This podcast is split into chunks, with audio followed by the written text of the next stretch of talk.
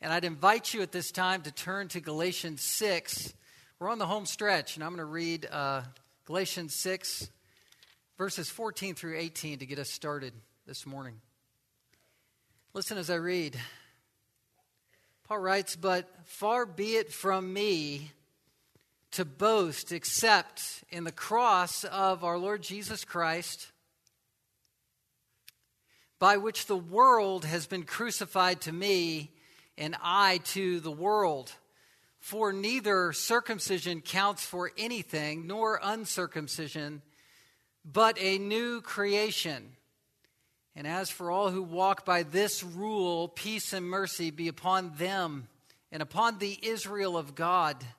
From now on, let no one cause me trouble, for I bear on my body the marks of Jesus. The grace of our Lord Jesus Christ be with your spirit, brothers. Amen. That is the Word of God. And we're coming to the end of a great letter, a great New Testament epistle from the Apostle Paul. A lot has been packed in, and through the wrap up, Paul will, in essence, recount and cover again his main points that he's been laying out for these six chapters. We've taken a pretty slow pace through this book of the Bible, but the tone of this book is intense because Paul is concerned not to evangelize the churches in Galatia, because there were many. He had done that already. He and Barnabas had, on the first missionary journey, swept through there and won many of these people to Christ. Gentiles, predominantly, but Jews and Gentiles coming into the church together as one. He'd won them to Christ. But there was a false teaching movement that was saying you got to keep a portion of the law. You got to do something to really, really be sure that you are a Christian at all. And all of that was on full display through the First Jerusalem Council in Acts 15, where these same false teachers were contesting the conversion of Titus, who was from that Galatian region. And they're saying, look, he's a Greek and he's not been circumcised, so he's not really one of us. Well, that false teaching was pervasive through these churches. And Paul was concerned for the persevering of the saints there. He was concerned that these Christians would be in it for the gospel's sake, for Christ's sake, for the long haul.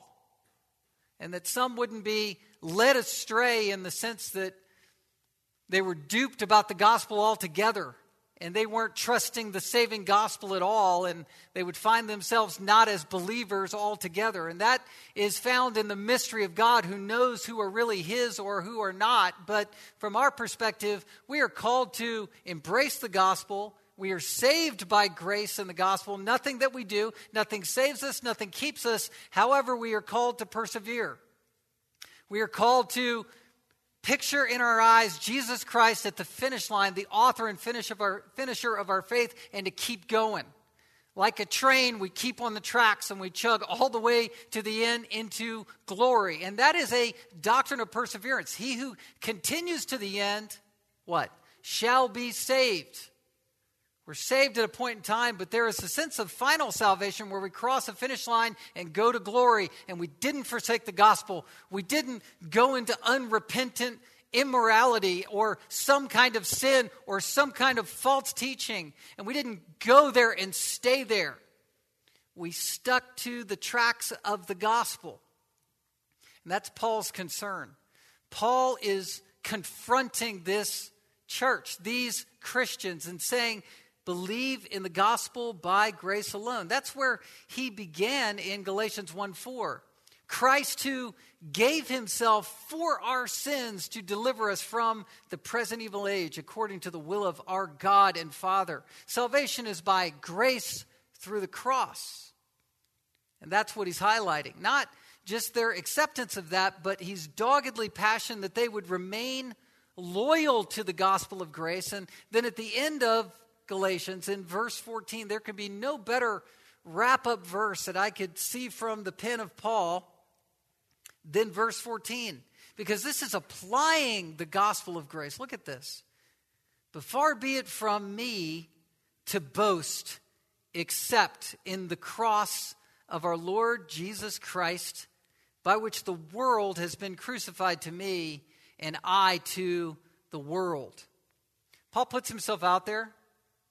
He's being an example to the church. He's saying, This is what's going on on the inside of me. This is what I'm thinking. He's being vulnerably open to say, I am different than I used to be. I used to be all a part of the world in the name of religious Pharisaism. It was all about that. Galatians 3, I mean, Philippians 3 talks all about that. Hebrew of the Hebrews, Pharisee of the Pharisees, from the tribe of Benjamin. He was the understudy of the famed, renowned teacher of Israel, Gamaliel. He was big stuff in his mind, and all of that in his mind was dung. It was all loss, it was all refuse in his mind, and instead he's saying, I can only boast in one thing, and that's the cross of Christ. There's one thing that sets me free, period. End of discussion. One thing is the cross. I can't set myself free. The cross has set me free. I boast, I glory in that alone. And in that, I've been crucified to the world and the world to me. In essence, and verse 15 speaks to this, he's become a new creation. Something died in him, and that was his trust in the world and himself, and something has come to life in him. Something has been born anew or afresh in him. This is the testimony of all Christians, right? Something died and something lives. That's Paul's testimony. It's what he is saying. As one person put it, the world's problem is sin, and there's really only one thing that stops sin. Sin was born into the world in Genesis 3, and only one thing stops sin, and that is in a word death. Death stops sin. The effects of this fallen world stop when you die and leave it. Otherwise, you're affected by your own sin inside of you and all of the sin in the sin cursed world that's outside of you, hitting you, provoking what's on inside to come out. And so this sin cycle only dies through death. Some of you have watched helplessly, sadly, at bedside over loved ones who struggle between life and death. They're breathing their last in the throes of dying, perhaps, and the effects of sin's choices are on display sometimes with people who are dying, maybe a premature death, or the disease that comes from this fallen world, from this cursed world, as loved ones are trying to figure out whether they should muster the willpower to stay or let go. And then your loved one dies. And when that loved one dies, there's a sense of relief and release because you say, My loved one now is no longer suffering anymore. And for the unbeliever, there's a sadness because you think in terms of the incomprehensibly worse circumstance that someone could be entering into in eternal death. But from our perspective here on earth, even with unbelievers who are suffering before us, there is a, a rest that we come to. We come to a resting relief that they aren't suffering physically in front of us anymore. Death is a resolution for sin that people are experiencing, but for believers, ironically, the answer is the same. Death is the single word answer for our sin, but guess what? It's not your death that saves you and gives you release and relief from your sin. It's the death of Christ on the cross that gives you resolution, reconciliation, and all is made right in His death, not our own. The death is what brings this. And the death of Christ on the cross Though horrific historically, it has become something profoundly sweet to us. It's a sacrifice for us, it's a gift to us to remove our pain. The gift of the cross is the gift that covers the guilt of our sins. It's a death that leads to life, right? It's a death that leads to heaven. So when you die in the Lord, you go to heaven. So the sting of death is gone forever. It's the death of our Lord on the cross. And this is what Paul's amazing wrap up is about. He's talking about crucifixion, he's talking about how the death of Christ affects us in two ways. It helps us in our present circumstance, and it ultimately delivers us in our future circumstance. It's Paul's language of the already and not yet. Christ's death means something to you now in relation to your sin. The will of being under sin, the empowerment of sin dies. Something dies in you in Christ now, but ultimate deliverance is in the future. That's what he's talking about here. Something has died and something has come to life. So, what is it? What is it exactly? What should your Christian life look like and feel like? What should your experience be? How do we bring gospel close to home? That's what Paul wants to do here. That's why he's opening up with his own testimony. How do we bring the warmth of the gospel near to our own hearts? Well, what dies and what lives? That's what I'm going to try to answer in these next few verses. First of all, love for self and love for Christ. Love for self dies, and love for Christ lives. That's verse 14. Far be it from me to boast except in the cross of our Lord Jesus Christ. Now, the preceding context, what we covered last week was how to avoid persecution, basically by being proud and arrogant and compromising on the gospel, being a coward, being a hypocrite. Those attributes of your life, if that's what characterizes you, you will not undergo any persecution. And instead, you actually will be someone, as verse 12 puts it, who makes a good showing in your flesh and who boast in self, verse 13. That's what these false teachers were doing. They were boasting in their own religion, they're boasting in their own self worth, they're boasting in their own accomplishments. You can do that even if you're not a success story yet. You can boast in what you wish you would be. But this kind of arrogance leads nowhere. And it's not the life of Christ. By contrast, Paul is saying, I boast in something. I do boast in something. I boast in the cross. I've got a singular focus of boasting in the one and only object that I can boast in. Some people put it this way it's called glorying. Glorying. This is not sinful boasting in self, this is not self absorption.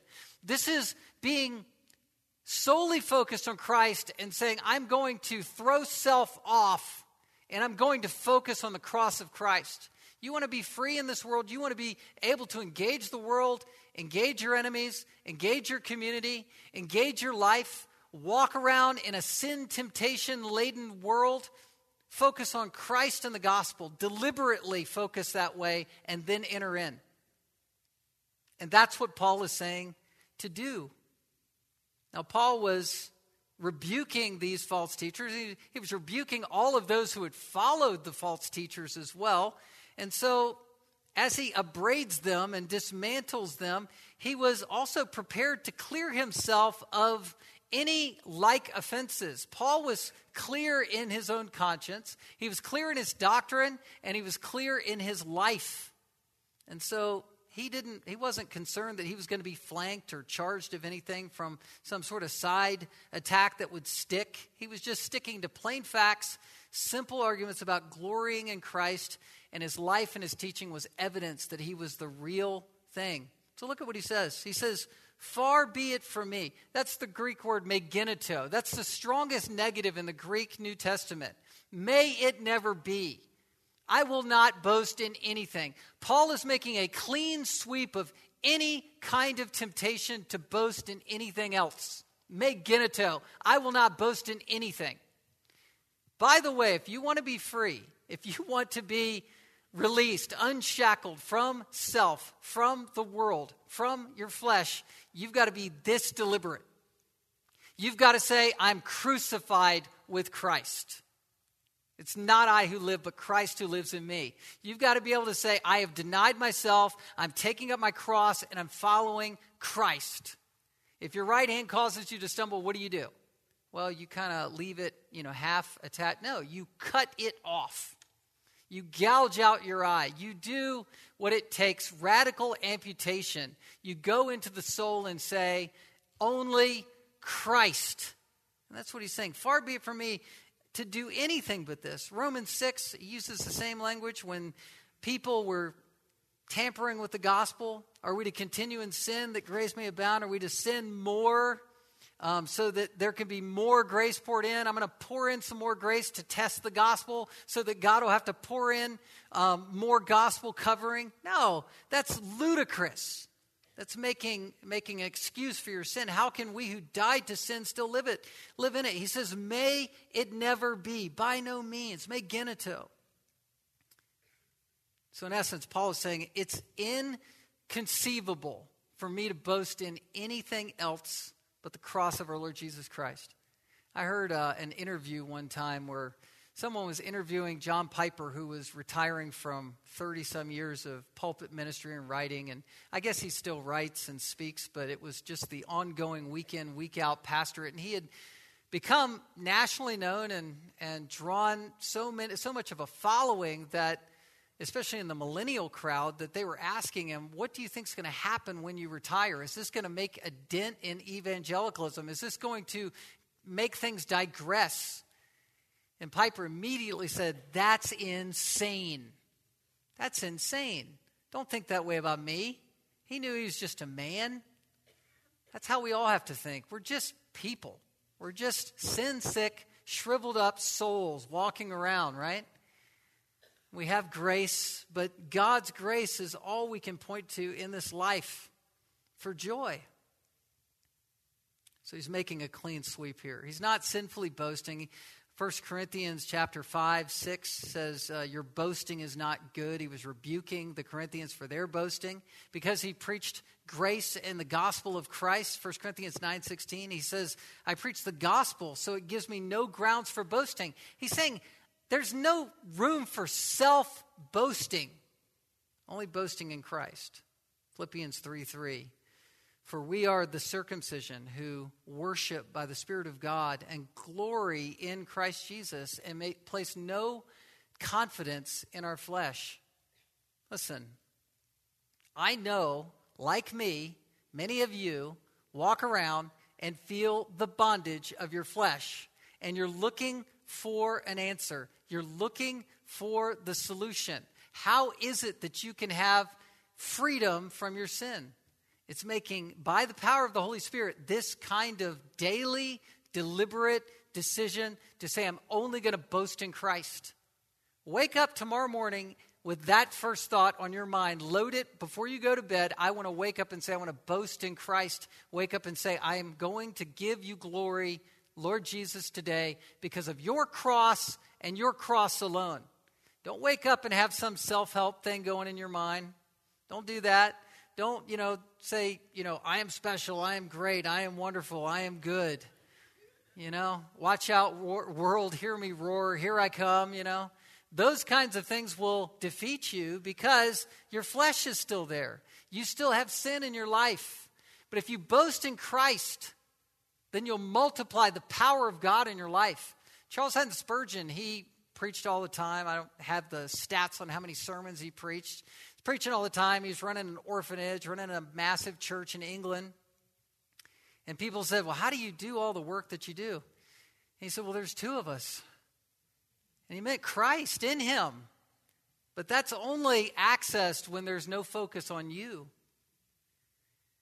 Christians need to come to know they are saved only because of the work of Christ alone, wholly by grace, not their own work. As soon as you begin to think that you did anything to make you a Christian or keep you a Christian or sustain you as a Christian, as soon as those kinds of thoughts come in, you are on the proverbial hamster wheel and you got to spin it faster and faster to try to feel like you are okay with God.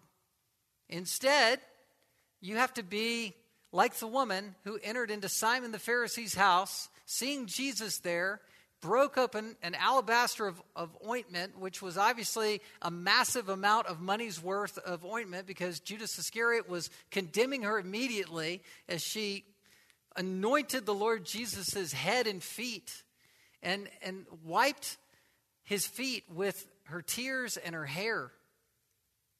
And Judas is saying, Why did you waste all that money? And Jesus immediately goes to the gospel. In Luke 7:47, therefore I tell you, her sins, which are many, are forgiven, for she loved much. But he who is forgiven little loves little. Now, when you're forgiven by Christ, there's no such thing as really being forgiven a little. He doesn't forgive just a little bit, He washes all of you when you are forgiven. Jesus' point here is that if in your mindset you believe, you know, like a Pharisee there, I've been forgiven a little bit. I'm glad for grace and all the good stuff I do also with grace. And I put that together and I'm good. And I'm propping myself up and I'm going to hold it together because I'm going to keep this good column up enough with the God column and the grace column and I'm good. And this is my life and this is how I feel. Isn't this just a happy, joyful experience all the time? Well, the woman who could have been Mary Magdalene, a harlot, comes in and says, You know what? It was all by grace. It's nothing I could do. I didn't save me. Nothing could have pulled me out of that. There is no exp- explanation but grace. It had to have been a supernatural intervention that got me from there to here to this moment. And so I, I give this offering, everything, everything in this moment to the Lord Jesus because He's here, right here in front of me. And I will do that by grace. People who have later conversions often know their sin because it was more on display before they were saved. Childhood salvation is much better um, because you don't have to see and sin in the way that that plays out in unbridled passions as you get older and older and your sin matures and, and your sin opportunities multiply. But when you are radically converted out of a unbridled sin pattern and you see what you were saved from oftentimes like the apostle paul who said i am the chief of sinners comes a great passion to serve and a great awareness that they were saved by grace alone. Believing you're saving yourself is a form of idolatry and that word let's just concretize it right now it's being a controller People who worship idols are control freaks. They create a godlet to control God in their life. That's what it is. So when you are saving yourself, you are bowing and worshiping the sin temptation to be in control. And by trying to grab control of your life by your flesh, you're actually enslaving yourself. It's like you're reaching out to control your life, your circumstance, your situation, your outcomes. And by you doing that, handcuffs come on. And you're being controlled by your own flesh, ironically. It's a trap. So, this is why the cross of Christ is the supreme symbol of the Christian life. The cross is the key that unlocks the handcuffs to free us from self control or the control of self sinfully. The cross was always meant for shame. It was always criminal shame. It was always the end of a misdirected life. The death of the cross was always offensive to the Jews. It was always offensive and foolishness to the Gentiles. And for obvious reasons. It was a criminal's death. It was the gas chamber. It was the hangman's noose. It was death by lethal injection. That's what the cross was. It was people being pinned up in front of a town or a city to warn the enemies that this could happen to you. The cross was horrible and is horrible. But for Christians, it's viewed dramatically in a different light. It's the power of God. It's the mechanism that frees. Listen to 1 Corinthians 1:18 in light of what I've said so far. For the word of the cross is folly or foolishness to those who are perishing, but to us who are being saved, it is the power of God. That language there is interesting. Being saved, you are saved when you are converted, signed, sealed, and delivered. And then God keeps you saved. That's what it means to be being saved. Grammar lesson moment. Be being, right? Be being saved. You're, you're kept.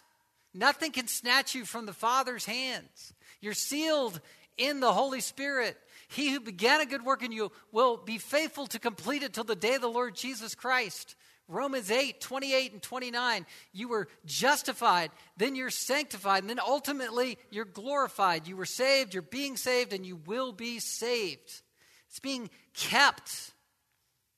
And how are you kept powerful through this process? How are you kept unshackled from your guilt? How are you kept to live in this world? Because we're not supposed to leave the world yet. So, how do we live in it? We live in it with a cross centered mindset where you say, I am crucified to the world and the world to me, and it was by grace alone that I was saved, and so it's by grace alone that I will live. Romans 1:16 same thing. For I am not ashamed of the gospel for it's the power of God. Again it's the power of God to save you but it's the power of God in your life. It's the power of God for salvation to everyone who believes to the Jew first and to the Greek Believers know Christ being crucified was necessary. There's no other way to save yourself. And you come back to that groundwork again and again. That's where the power of the cross becomes a purifying mechanism in your life. Because the power of the cross is what made you presentable to God. It's your boast. It's your boast. Not boast in self, it's boast in what Christ did to give you your standing. And something happened in you. Remember where I began in my outline. When you were saved, something died and something has come to life. An old era in your life has died and something new has come. The old creation has died and the new creation is born. That's what it means to be born again. I have been crucified with Christ. This is Galatians 2:20. It is no longer I who live, but Christ who lives in me. And the life I now live in the flesh, I live by faith in the Son of God who loved me and gave himself for me. Now look at Galatians 2:21, the next verse. I do not nullify the grace of God. I don't make the grace of God not count anymore. For if righteousness were through the law, then Christ died for no purpose. All right, that's Paul going, I am crucified with Christ. It happened, and now I'm tempted to become a legalist. I really want to be performance oriented. I really want to go into a self saving mindset. I really want to feel worse about my life when my bad is outweighing my good. I really want to go there. And Paul's saying, don't do that because if I nullify the grace of God, if I make grace not count in my life as I try to live for Christ, I'm just basically trying to be righteous through the law. And Christ died for no purpose. Did he die for no purpose? No. Have you begun in the spirit? Now you're being perfected by the flesh. That was an earlier theme. You see how all these things are, again, being recaptured with these final statements of Paul.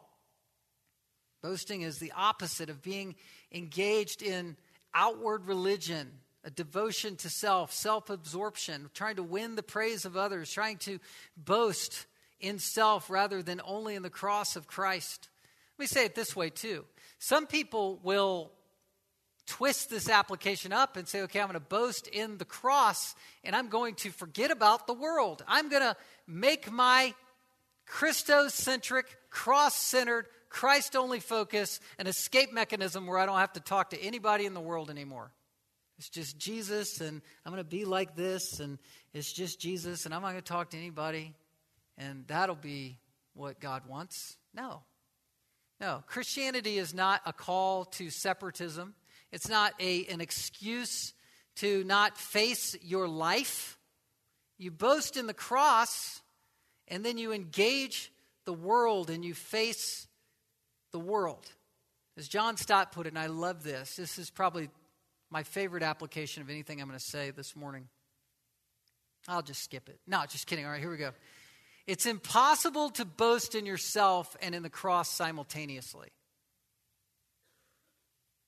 So it's living selflessly, engaging the world, engaging your neighbors, engaging your friends, engaging your enemies, engaging your issues, engaging your, you know, your, your goals, your obligations, your deliverables, your life, your worry, your pressures. You're engaging it with a cross centered focus, all for Christ I'm going to go, but all for Christ.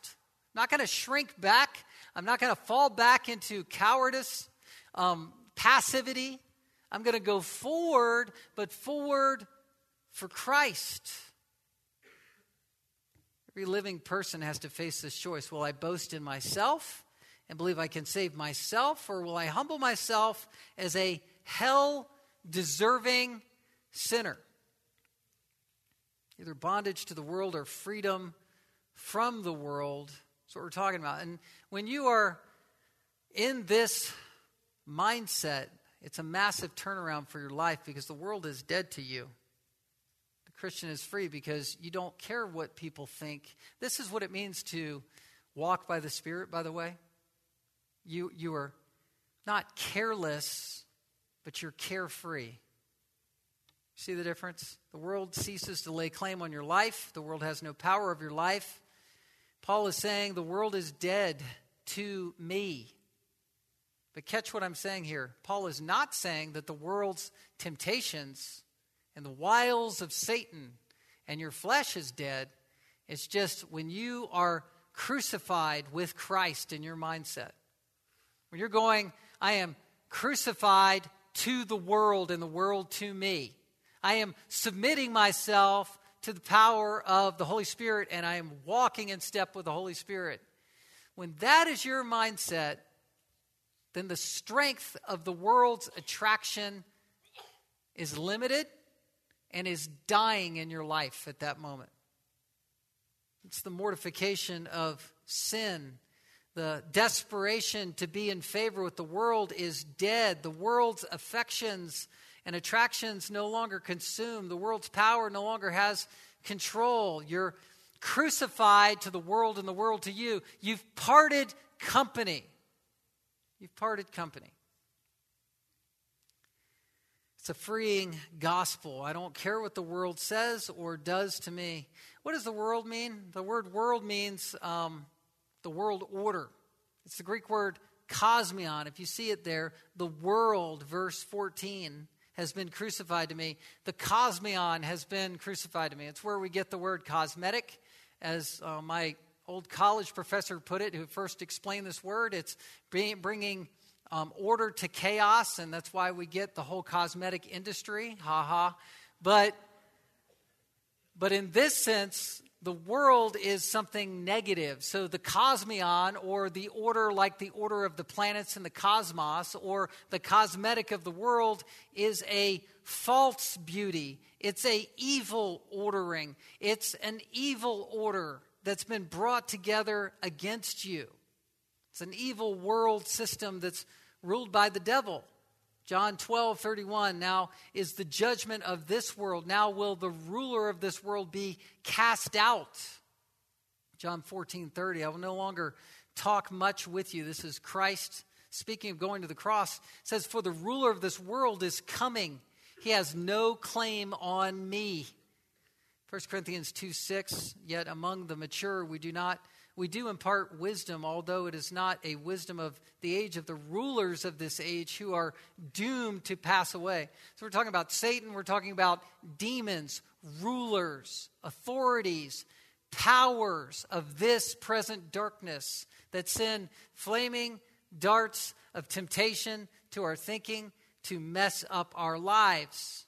That's this world that we're in. The ideological systems the governing authorities over us that are not Christianized, even though ordained by God, you have to discern the value systems, even conservative ones, but also liberal ones, because you have to realize God has given some leash to Satan to be the God of this world, lowercase g. Martin Luther said, you know, the devil prowls around like a roaring, a roaring lion, but it's on a leash and God's holding the leash, and that's true. But Satan is alive and well. Ephesians 2 1 and 2. You're dead in your trespasses and sins in which you once walked, following the course of this world, following the prince of the power of the air. Listen to this verse. The spirit that is now at work in the sons of disobedience. When people are in rebellion, anarchy, and are in a spirit of disobedience, that is satanic. That's satanic. That is the devil's realm. 1 John 5:19 We know that we are from him and the whole world lies in the power of the evil one. What does this look like typically in the life of someone who's being seduced by Satan, which is most people? Most people are giving their life to a life of meaninglessness where they are ruled by the flesh. It's the Greek culture of nihilism or nihilism. 1 Corinthians 15 32. Paul was saying, What do I gain, humanly speaking? I fought with beast uh, at Ephesus if the dead are not raised. What he was saying is, is that if Christians are dying in the Colosseum and being eaten by animals for the faith and they just die and they're not resurrected, if there's no afterlife, if they're not going to get their body again, if they're really not going into a real heaven, then what does it all matter anyway? And he said, Let us eat and drink, for tomorrow we die.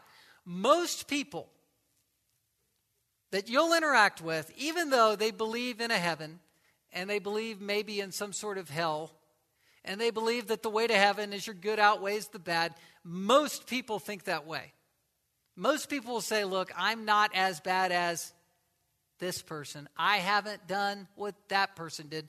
So, God, if He's really love, will let me into heaven, and hell probably doesn't exist. Most people will give you that line, but really the mindset that they're living in is not in light of an afterlife at all.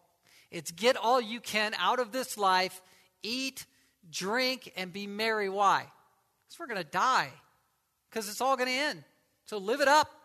Live it up. Put it all on credit card. You know, that's what the world is saying. The world being crucified means that the world and the believer are dead to each other. It's an influence is gone. There's been a death blow dealt in your life. And Philippians 3:20 is where Paul said our citizenship is in where? Heaven. Our mindset is up there where we await a savior, the Lord Jesus Christ. Our spiritual position before God is set and our sin has become a dead issue. The law has become a dead issue in your life.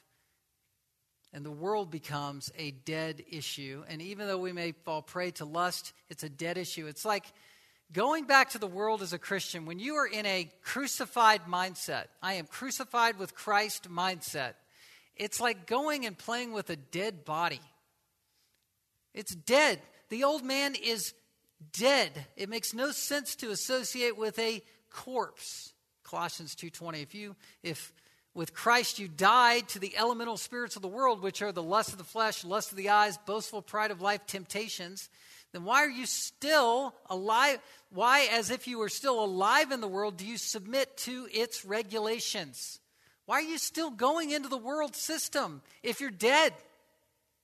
That's what Paul is saying. I like what Spurgeon said about all of this. I always bring up a Spurgeon quote typically. He said, he regarded the world, Paul regarded the world as nailed up like a felon that hanged on the cross, was hanged upon the cross to die. Its character was condemned. It says, I don't think much of you, poor world. You are like a doomed malefactor. So if you keep the cross of Christ, you must expect the world will be crucified to you, and you will be crucified to the world. You will get by the world a cold shoulder. Listen to this old friends will become open enemies. They will begin to hate you more than they loved you before. At home, your foes will be the men of your own household. You will hardly be able to do anything right. They scout you out as a hypocrite and slanderously blacken your character. Let their dislike be a badge of your discipleship. Whatever the world says against me for Christ's sake is a grumbling of a doomed evildoer. And what do I care for that? That's kind of a hard line to say, but listen, that's how strong you have to be in the Christian life. You have to do battle with your own flesh, with your own mindset, and with your own path of discipleship where you're crucified with Christ. But you live. Verse 15 For neither circumcision counts for anything, nor uncircumcision, but a new creation. First of all, something is alive in you and something is dead. Love for Christ is alive, love for self is dead. And then, secondly, trusting in your power is dead, trusting in the Holy Spirit's power is brought to life. When you become a Christian, whether you are religious or non religious, whether you have achievements or moral failures, all of those really are washed away in an ocean of irrelevance when it comes to salvation. It's not about what you've done, it's about what Christ has done. It's understanding the gospel in this way. It really makes you feel less inferior, it, it makes you less intimidated by people. It should be that way. It's where you're willing to say, listen, what I've done or not done in the past doesn't have relevance on how I'm interacting with you or how I feel about you or how I think you feel about me. How freeing is that? That's where everybody wants to be. That's how the world makes up superheroes on in the media where you're dressed up and you look better than people or you think you look better than people, you're more athletic, you're stronger, you're quicker with a joke, you're liked, you're well respected, you're smarter than people. All of those externals and props are what the world puts on stage to say if you create this for yourself, cosmetically, then you're free. Right? Isn't that, I mean, just, I mean, you know, the pastor said, go watch TV commercials. But no, but when you watch TV or you see something out there, just evaluate it along those lines.